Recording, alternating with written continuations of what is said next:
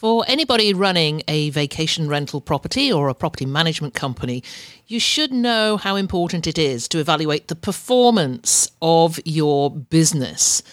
It will tell you about the profitability of it. It will tell you if you can hire more staff or if you can buy another property. However, many people don't do this. And I saw recently a blog post by Marcus Rader from Hostaway that talked about key performance indicators and how we use these to uh, evaluate our business performance. Interesting conversation. It's something we all need to know about making our businesses work more effectively and efficiently. This is the Vacation Rental Success Podcast, keeping you up to date with news, views, information, and resources on this rapidly changing short term rental business. I'm your host, Heather Bayer, and with 25 years of experience in this industry, I'm making sure you know what's hot, what's not, what's new, and what will help make your business a success.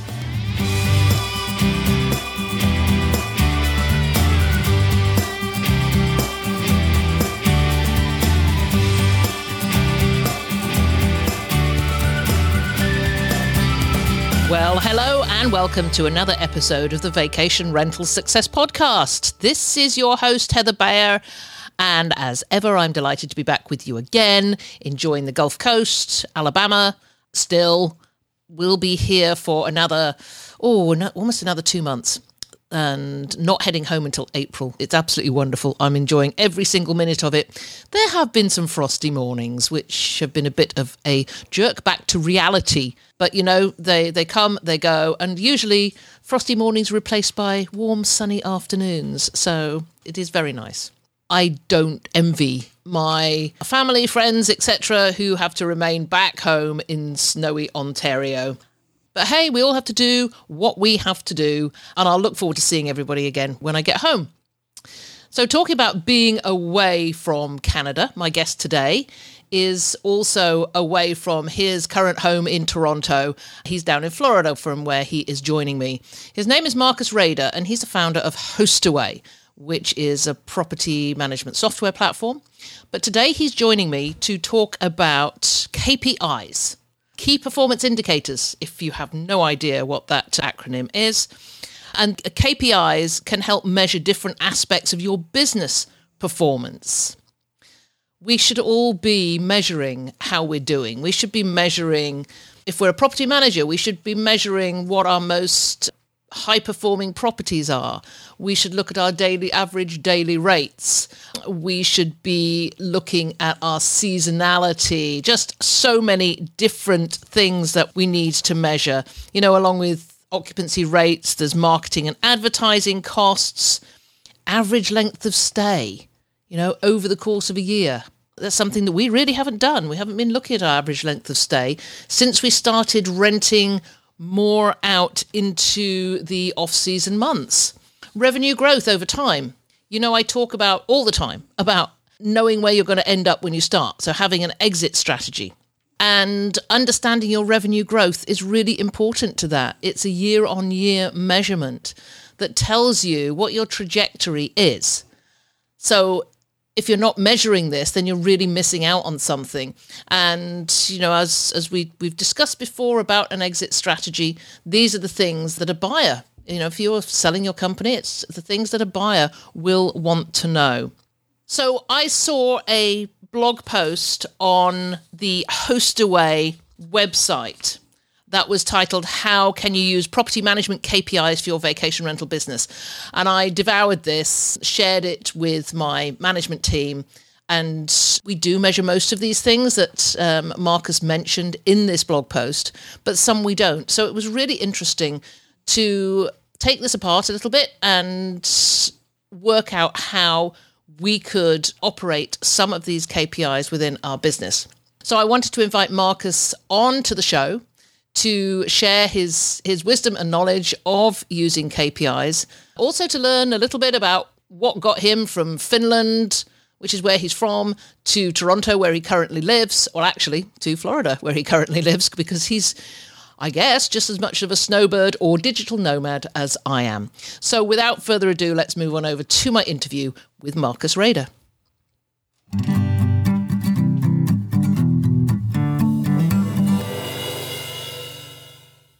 So I'm super happy to have with me today Marcus Rader from Hostaway.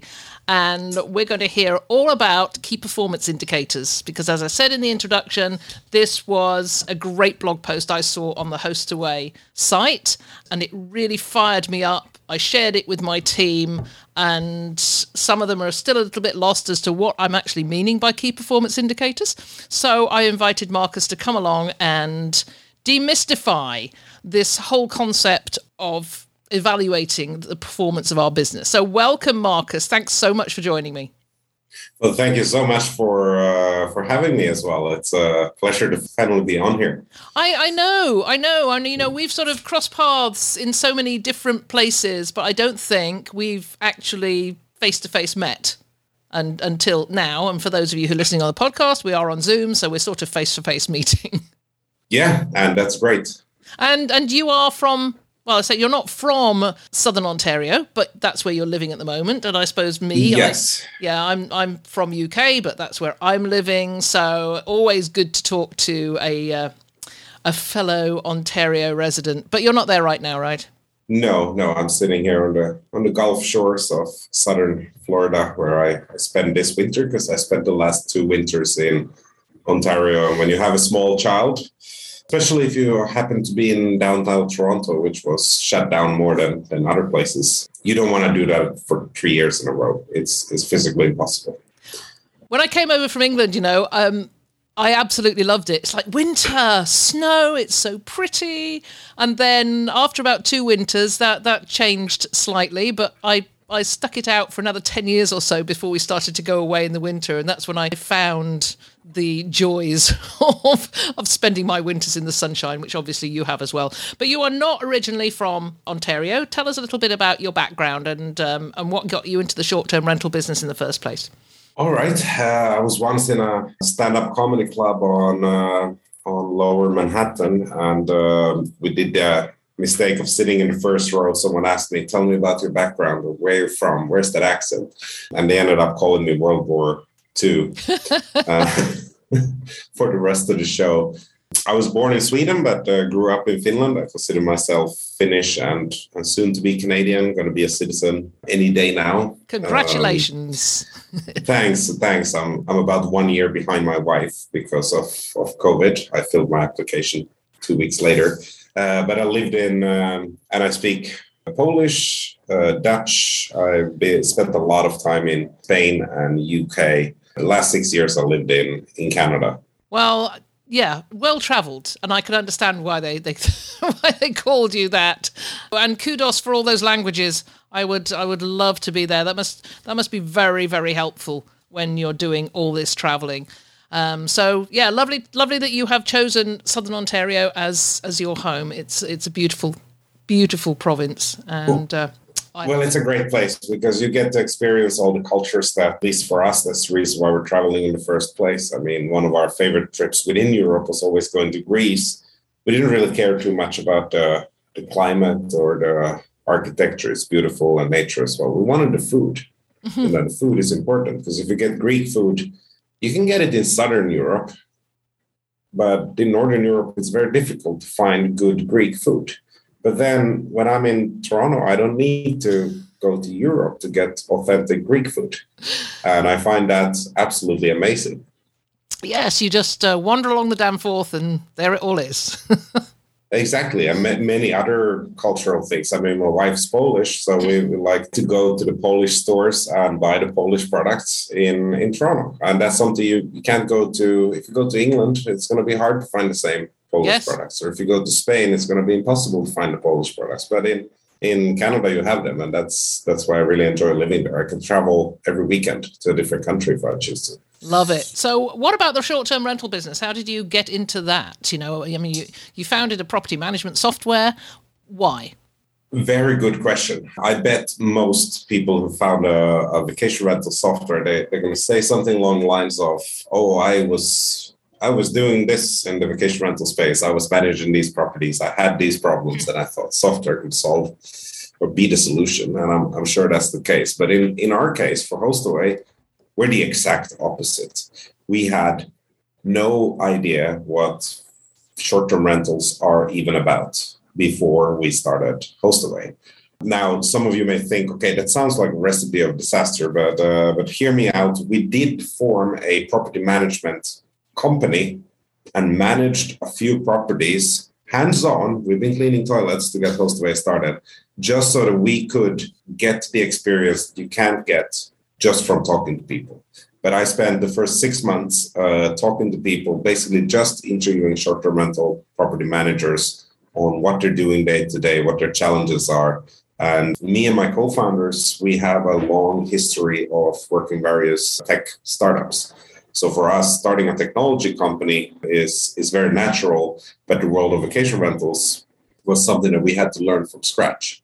And since then, we, we have become somewhat experts in the field where even even big companies such as uh, Airbnb and Vrbo and, and Booking.com, they listen to us. They ask us for our ideas and our inputs.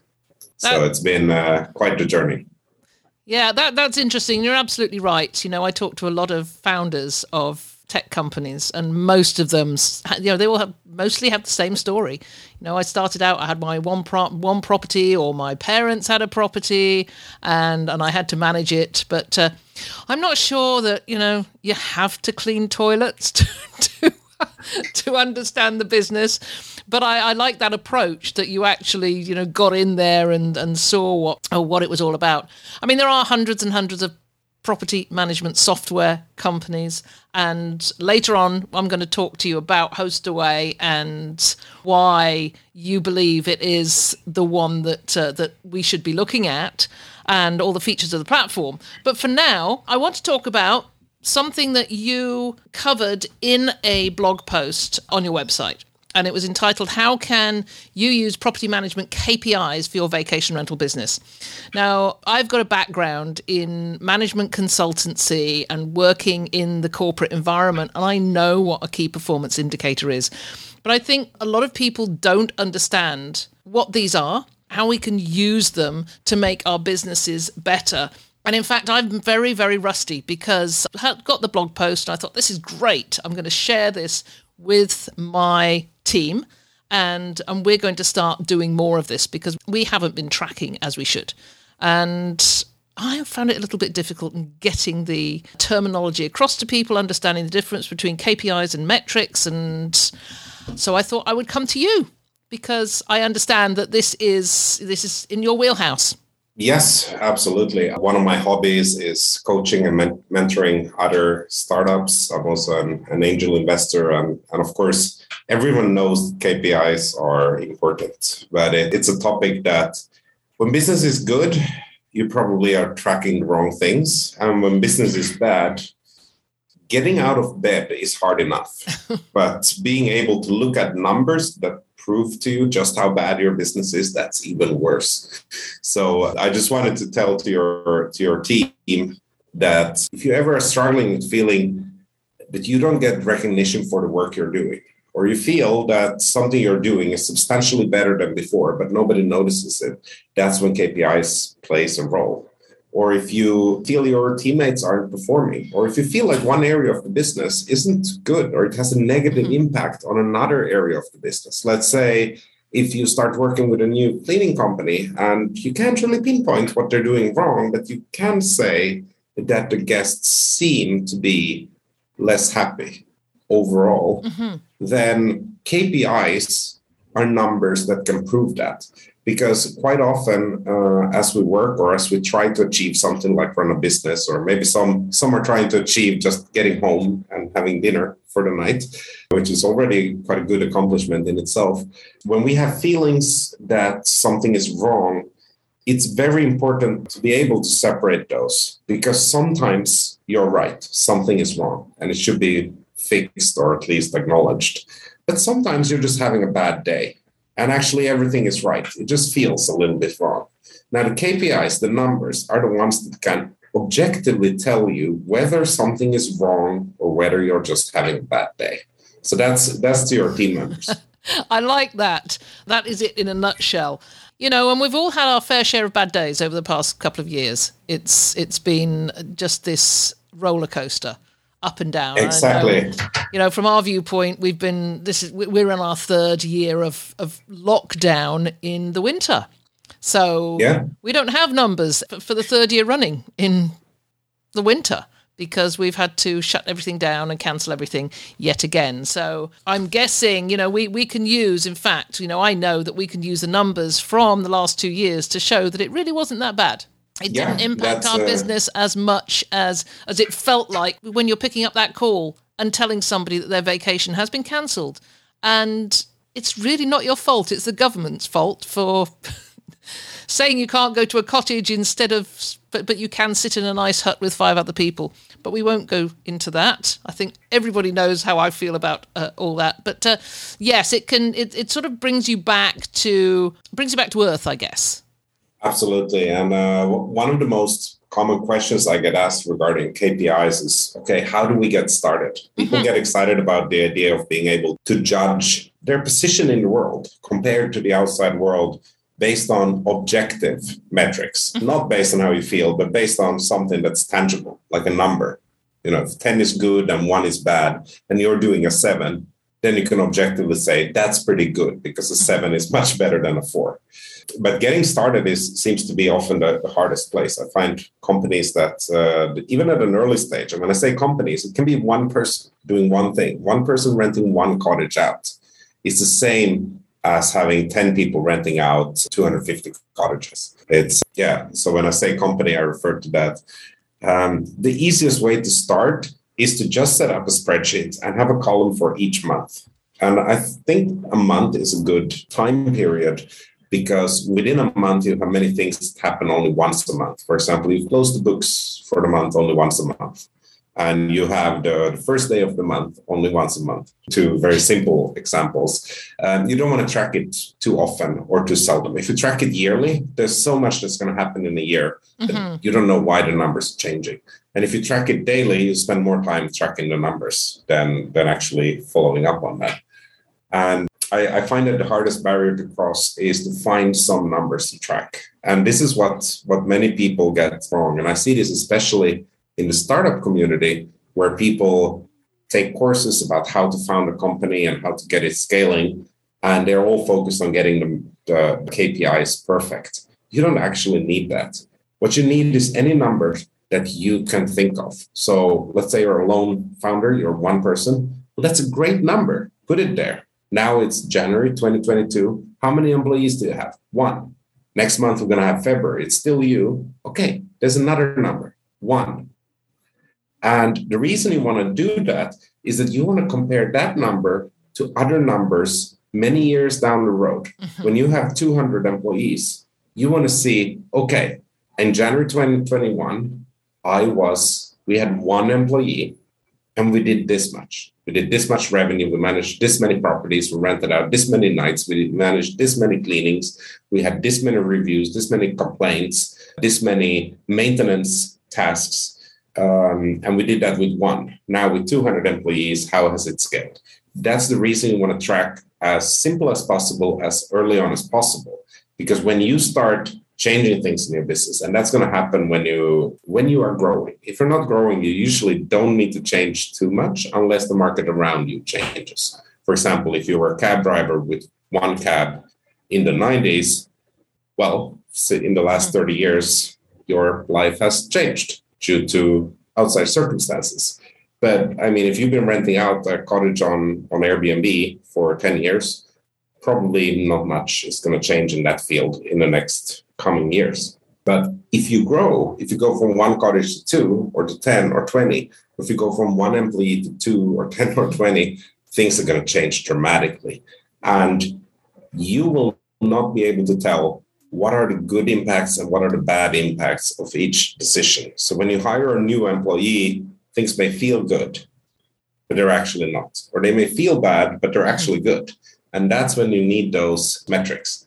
Now, a lot of people spend time on, on trying to get these perfect formulas for getting specific metrics. And, and it's unique for every industry. It's funny, if you look at the insurance industry, they have certain ratios that need to be met. For example, how many people do you have insured every month versus how many file a claim versus how much they pay versus and so on. Banking has different, and of course, short-term rentals has some unique metrics as well.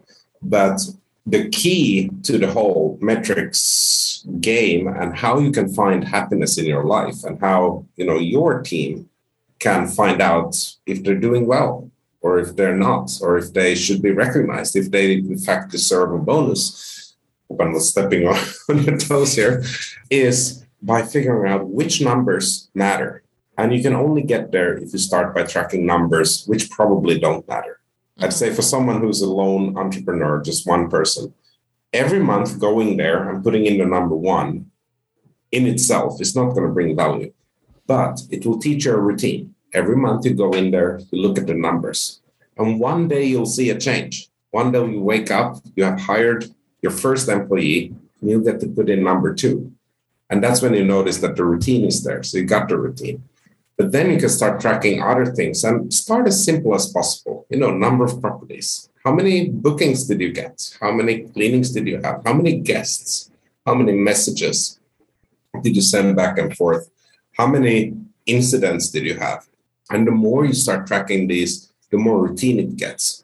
Now, that's when the next stage, when you start taking in the formulas and the ratios and uh, the specific KPIs we're going to go into soon, that's when it becomes a lot easier. A bit like you've got to learn how to how to crawl before you can walk.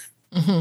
Um, what you were saying brought to mind, particularly going back to saying, you know, a year is too long. You don't go back at the end of the year and look at it because there's just going to be too much data, and daily is too much. But there's monthly, and it's something you know we realised a, a, long time ago when we have, um, you know, we've got 160 properties, but they that that is a number perhaps at the end of the year. How many properties do we have? 160 but that doesn't show how many went during the year and how many came in. You know that churn rate because that is a that is a really good indicator to look at. You know how many properties do you lose in a year and how many new ones do you take on? Particularly with in terms of growth because you want to you don't want to lose 10 and take on 10 I mean, there's there's so many other things and so many other factors in there. You know, as you take on, you lose a two thousand dollar a week property, and you take on a five thousand dollar a week property. So there's differences there. But we weren't, you know, up until about mm, eight or ten years ago, we weren't tracking that. We were coming to the end of the year and saying, how many properties do we have? And it, it yeah. that, that number didn't tell us anything really.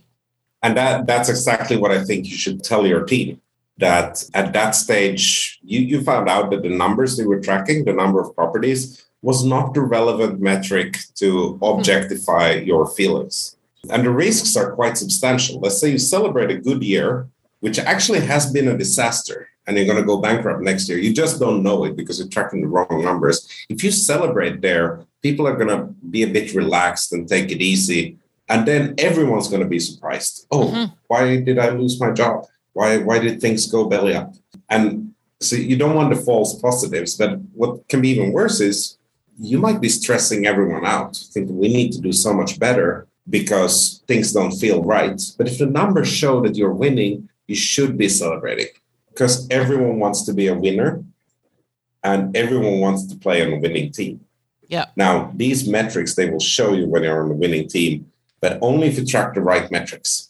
And the way to getting there is, as as you said yourself, checking the number of properties that you're managing at the beginning and end of the year. That's not relevant. What's relevant is how much did you, how many new properties did you get, how many did you keep, and how many did you lose. Mm-hmm. And that's what tells you if you're a winner or not. Yeah, exactly. Let's let's go into some of these specifics. What should we be tracking? You know, we've looked at um, you know acquisition and retention and churn rate in properties, but there's plenty of other things that we we can be tracking. So let let's have um, just a bit of a list of of what we could be looking at.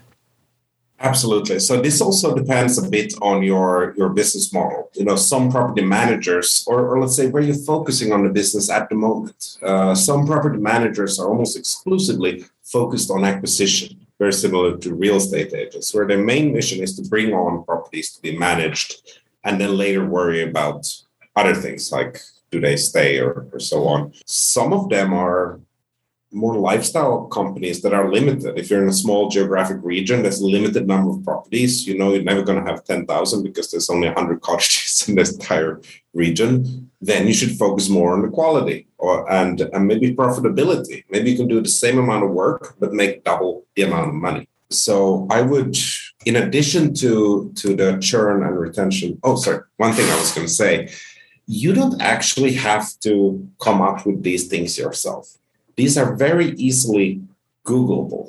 You can Google, and you don't have to go with, with short term rental or vacation rental metrics. You can just in general just Google for what are good growth metrics if you're into growing, or what are good profitability metrics for companies, and then start using those. So, to give an example, um, you just mentioned churn and uh, retention. Those are relevant metrics usually used in service businesses. For example, a cell phone plan would use exactly those metrics, you know, how many customers. But in addition, they would use what is the, the average monthly revenue per each customer. Mm-hmm. And they would also track the number of customers. And in this case, that could be the owner of the property. And what is the revenue per owner? And how many owners do you have? Those are numbers that a lot of property managers don't don't know by heart. These are numbers you should someone should be able to wake you up in the middle of the night and ask, how many owners' properties are you managing? What's your average uh, net revenue per owner? And they would have no idea because they don't mm-hmm. spend every day or every week looking at these numbers and asking themselves, is this a good number or not? Then, of course, you have on a property basis, you want to know how much is the, the average revenue or net revenue or the margins per property. But then you want to look at what is the cost of that revenue. So you want to start breaking down because you have, you have costs related to mostly time, you know, because because a lot of the costs involved well time and and guests. So if you have short bookings, you need to schedule more cleanings, you need to answer more questions compared to having one month long booking where for the entire month you have just one guest. So you only need to give the checkout instructions once and you only need to schedule one cleaning. Um, these are really good metrics to use because then you can compare it on a property level, and you can compare it on an owner level. And maybe you even start tracking how many times an owner contacts you because that's that's money away from your pocket or it's time away from your pocket. But some owners never contact you. You have to in fact chase them down, whereas others have a lot of things going on. You want to track that because that way you can reach the, the profitability uh, much faster if you figure out which segment of your portfolio is doing well and which one doesn't. Now, then there's a set of KPIs listed in our blog post that are more industry specific. And those are really good because you can use those as a benchmark against other companies. And let's mention a few of them. So they're very simple ones occupancy rate, how many percent of the number of days are booked and when I say booked, it means a booking where people actually pay. That one gives you gives you a rough value because no matter what region you're in, you can find that data either paid or unpaid. So, you know, if you're booked 100% of the month for every property, but other companies, other, and you can compare this to hotels, to competing property managers, if they're all booked 70 to 80%, well, then you know something is wrong and probably you're making less money than your competition is because it means that you're fully booked because prices are too low. Mm-hmm. Now, another one is the average daily rate. So, how much you charge per night. This one is a good indicator because it's it's a bit like banks use your credit score to measure how good you are. Now, the average daily rate, that's the one measurement that you can tell whether a property is good or bad whether it has a beautiful view or, or a nice swimming pool or can sleep many guests or has a beautiful kitchen, that doesn't determine whether it's good or bad. But this one number called ADR determines whether a property is good, mediocre, or bad. And you can compare that against other properties you have, but also against your competitors' properties. Now, if you take those two together, you get RevPAR. That's revenue per available room. And that's the holy grail of uh, hotel metrics. So hotels, they always use RevPAR to measure the healthiness of their business. And it's because it takes the occupancy rate and the daily rate. And, and you can break this down into functions of the staff. Basically, the daily rate, it measures how good your properties are. That depends on A, the reputation. So, in other words, the, the reviews you're getting. But it also depends on the type and location of properties. So, when you have in your sales process, someone reaches out and asks, Can you manage this? You need to figure out is it a good thing to manage it or not? And mm-hmm. you have to say either yes or no and that determines your your outcome your your adr if you say yes in the right places and no in the in the wrong places you're going to have a higher adr and you can compare that to your competitors once again to find out did you make the right decisions or not but then there's a proactiveness of how you market your properties it's good that you have good reviews but are you going to are you to go out to the world and tell them look we got good reviews you can also improve the property you can reach out to the owners and said you know, a pool table would be really nice. And a hot tub, that would give you mm-hmm. this much return on investment. Now, that's when you can increase the occupancy rate. And when you take these two factors together, so one is the incoming, you know, who who comes and offers their properties for you to manage, and one is the proactiveness. How how well do you market your value to the world? Those two together become the RevPAR, which should be the single most determining factor of, of your company. And if you add all of that together, you won't find a number that achieves what I explained earlier, where you know one of your team members can go home and say, "Today I did a good job because my RevPAR is three percent higher than it was yesterday." But this is more of an overall metric that tells you whether the company is doing good, and you can use that as a mo- motivating factor. So let's say a team did a couple of new recruitments and they both turned out to be bad or maybe some key team member quit and people are feeling down for some reason um, maybe there's some very tricky guests or an accident at one of the properties and people aren't happy if you make it a routine to every month track these metrics repeat them to people then when things go downhill assuming these metrics are still good you have such a legitimate reason to go out to your staff and say, look, the sun is still shining. Look at our RevPAR. It's exactly the same as the month before. It's one of the best in the industry. I know we've had some problems recently, but we should all be very happy about where we are today. Mm-hmm. And that's when when you get the real power of these metrics. It's it's not so much that you know where the business is going. It's also that you're able to communicate it confidently in a way that other people understand.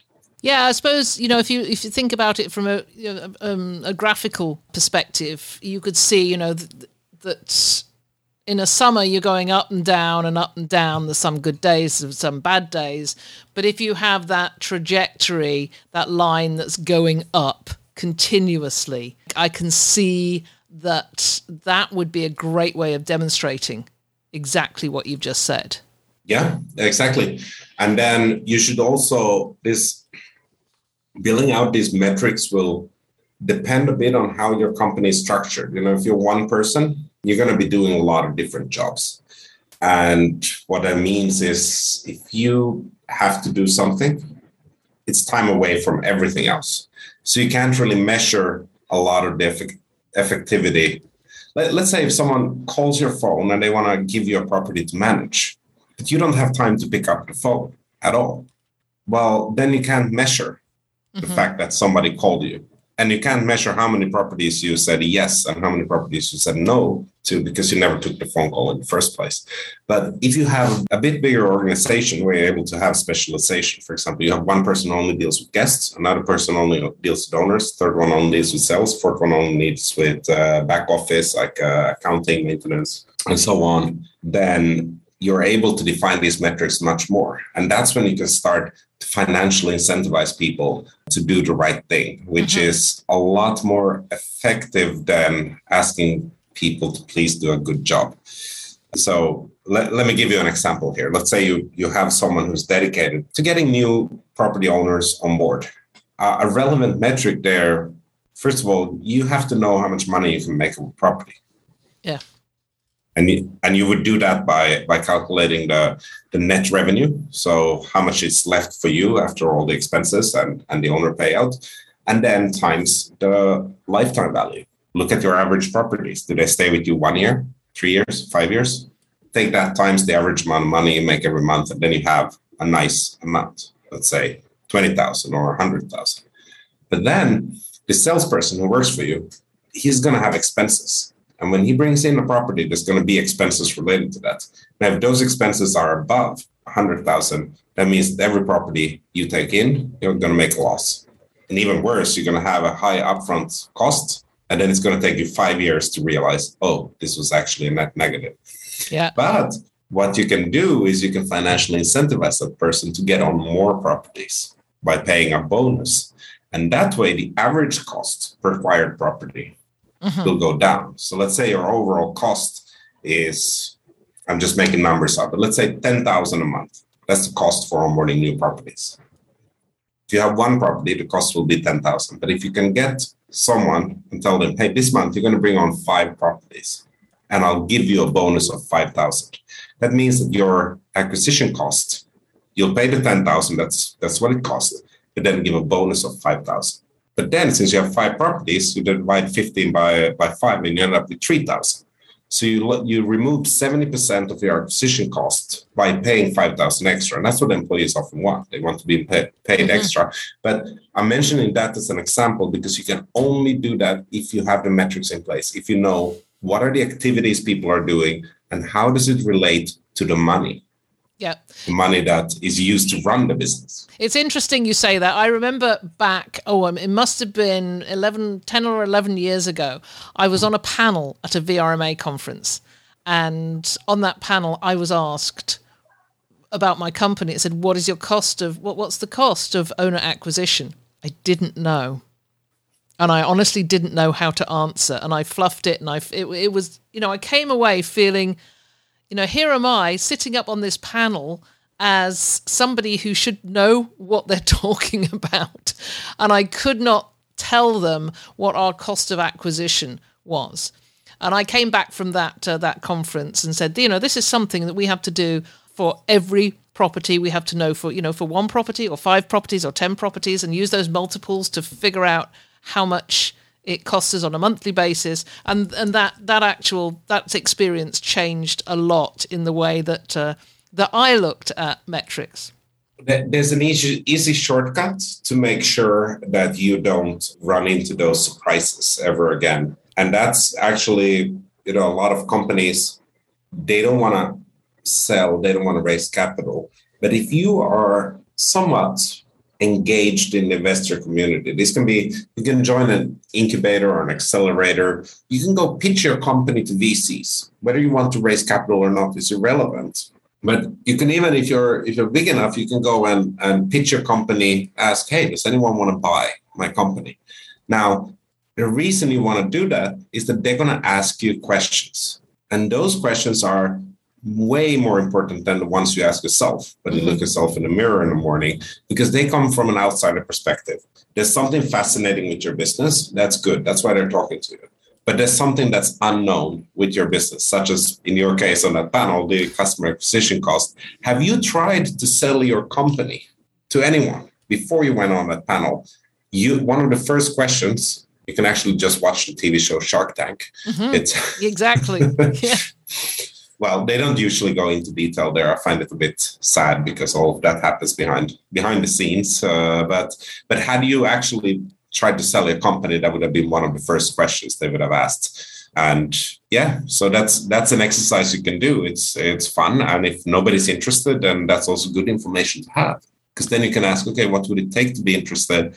Probably what they want to see is some metric that you may not even know existed. A couple of others that um, that I'm interested in because I think you know small companies in particular, or perhaps everybody, we've all got marketing and advertising costs, and, and tech as well. And I'm forever swayed by bright shiny things, forever buying into the next best thing without really thinking about how that is impacting the bottom line because I've paid maybe a lot of money for this thing, and not having those metrics to show how the acquisition of of that tech or the use of those those marketing platforms you know how is that impacting each transaction very good point um, i think it's important to know what what are the bottlenecks that's preventing you to achieve the next step in your goal, uh, in your plan. So businesses are much easier to run if you have a goal in mind. And I, I speak to to our customers every day. Most of them, sometimes you have to pry it out, but most of them have a have a pretty clear goal in mind. Maybe they have a short term goal. They say by the end of the year I want to achieve this, or maybe they have a long term goal. I'm doing this because one day I want to be in that position but they're quite objectifiable goals. Sometimes they're called visions as well. Um, I, I, prefer the term goal because it's more tangible. But those goals can always be achieved with something called a step plan. Now, those are the steps on how to get there. Mm-hmm. And you may not know what they are. I mean, let's say you want to climb Mount Everest. For you and me, that's pretty hard because we have to go to a different continent. But that's probably step one is figuring out, okay, we're on the wrong continent. How do we get there? And and this is when you're building a business, it's your business is going to be unique from everyone else's because nobody else has built the exact same business. But if you make these steps, you can always adjust them later. Maybe you find out that before going to another continent, you need to get money to buy a plane ticket to give an example. So you can always change the steps, but having those steps allows you to figure out how to get to the next step. And it also allows you to say, okay, now this step is behind us. Now let's go to the next step. Because businesses often stagnate when they don't realize that they already achieved step one or step five. And they need to go to the next one. Because they continue focusing on improving step five, they will never reach step six. You need to let that mm-hmm. go. Now, I'm mentioning that because every step will have a unique bottleneck. You will hit a wall at every step of the way. Even if you change the steps, you will hit a wall, just like my example there, where you find out you need a plane ticket that mm-hmm. that costs money and you're going to hit the wall. You may not have the money for the plane ticket. Now, you should focus on two steps ahead. So you should focus on the challenges you have in this step, and then you should talk to other people who have gone through this step and ask them which challenges did you face in the next step. Because that way you have a very easy time justifying pretty much every decision you make in your business. As long as you have the capability to hire the right people and um, take on the right properties or let go a part of your portfolio, invest in marketing, invest in technology. As long as uh, that will help you get through the current step and the one after, then the cost is is a very well. You can do the cost analysis. What will it cost your life if you never reach beyond step five? You got ten steps in your plan, and step ten is the goal where you want to go. What if you get stuck on step five forever? What will that cost you?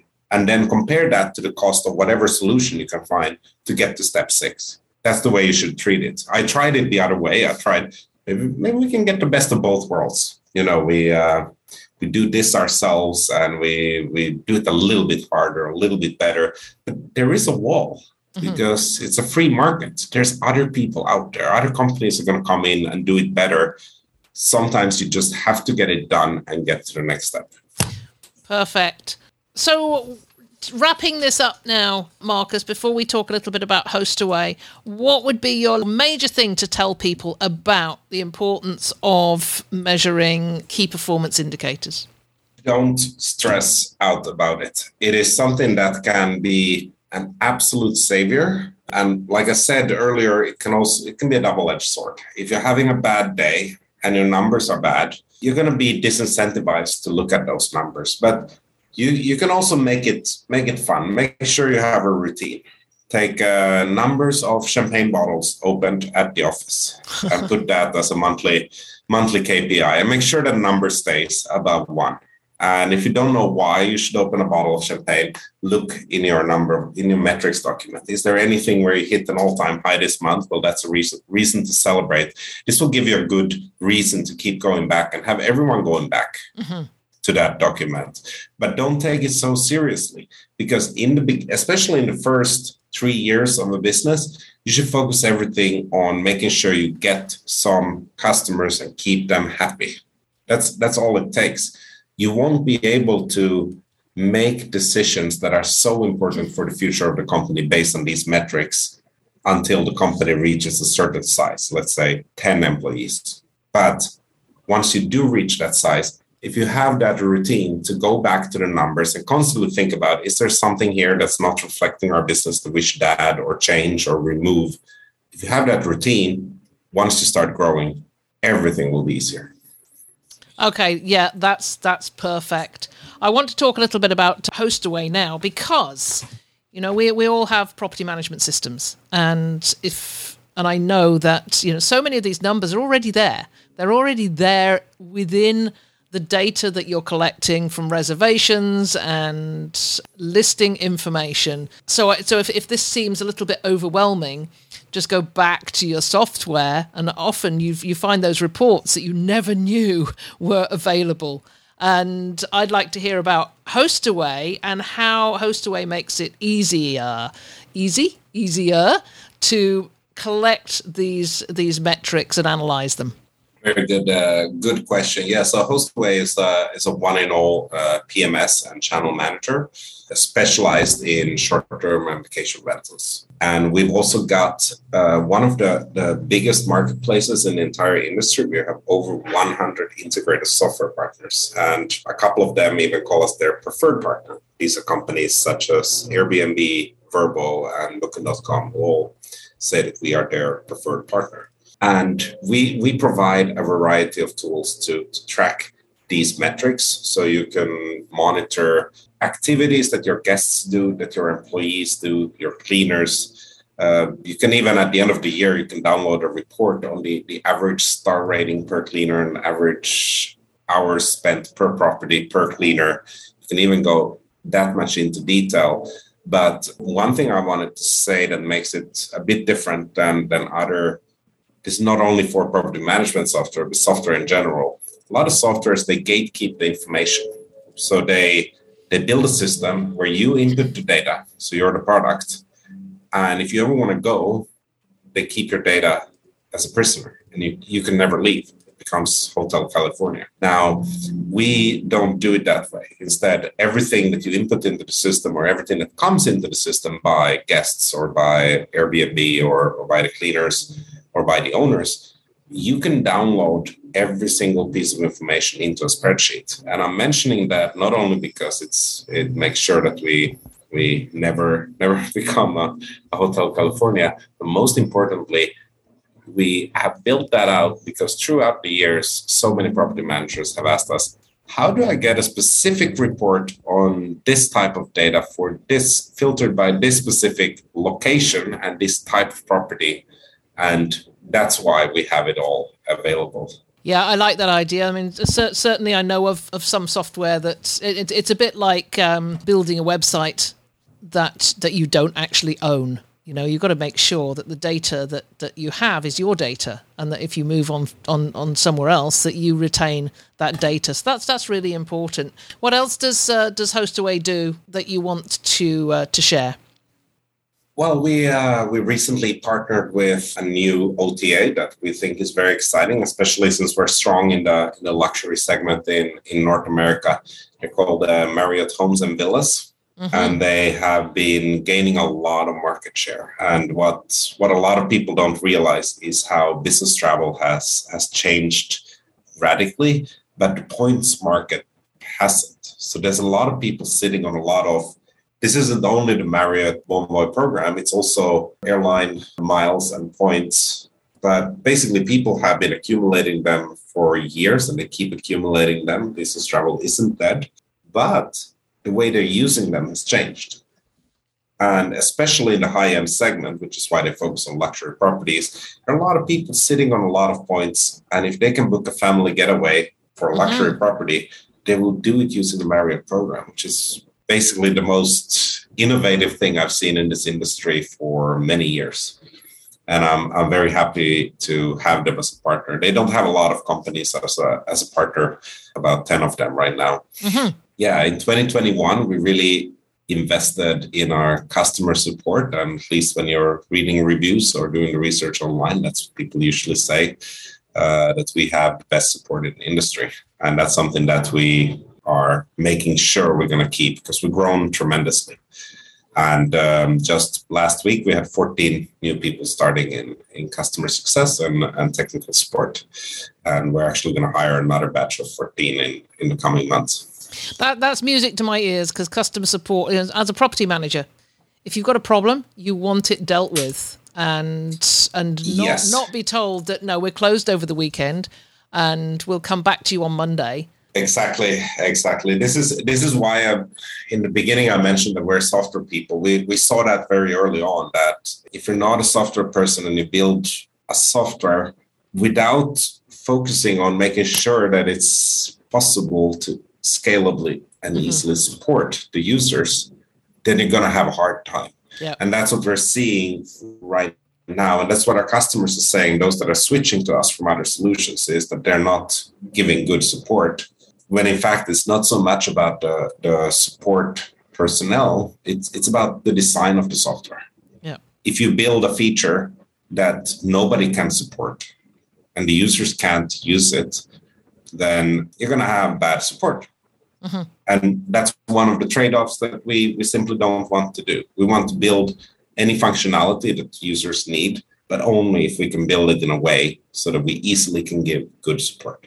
Well, that's uh, that's all fantastic to hear, and I will make sure that uh, that there is a footnote at the end of the show notes with the Hostaway website. Also, there will be a link to this blog post about uh, using uh, property management KPIs for vacation rental business because uh, there's a lot in there that we didn't get around to discussing. And I think you'll find that really, really interesting. Marcus, it's been an absolute pleasure having you on the show. I'm so glad we got this uh, this opportunity to talk to you about this, you know, what, what's a really important topic and, and also to hear about Hostaway. So thank you so much for joining me. Thank you very much, Heather, and, and I look forward to being here again.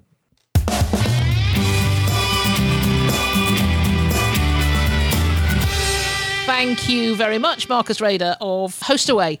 That was a tremendously interesting conversation. Uh, it got it's every so often I have these conversations and I have to get off the recording and get going on something that we've been talking about. And and for sure I want to look at, you know, what we're measuring. Are we measuring enough? And and I think I need to make it more, more interesting for our staff to do that measurement, to get them looking at different measures of performance and getting excited about those results. So I'm super motivated to uh, to relook at all the all the KPIs we use and and get back to my people and uh, and get them going on that. Okay, that's uh, we are just coming up to the hour again, so never wanting to go over that uh, that 60 minutes, I'm going to say goodbye.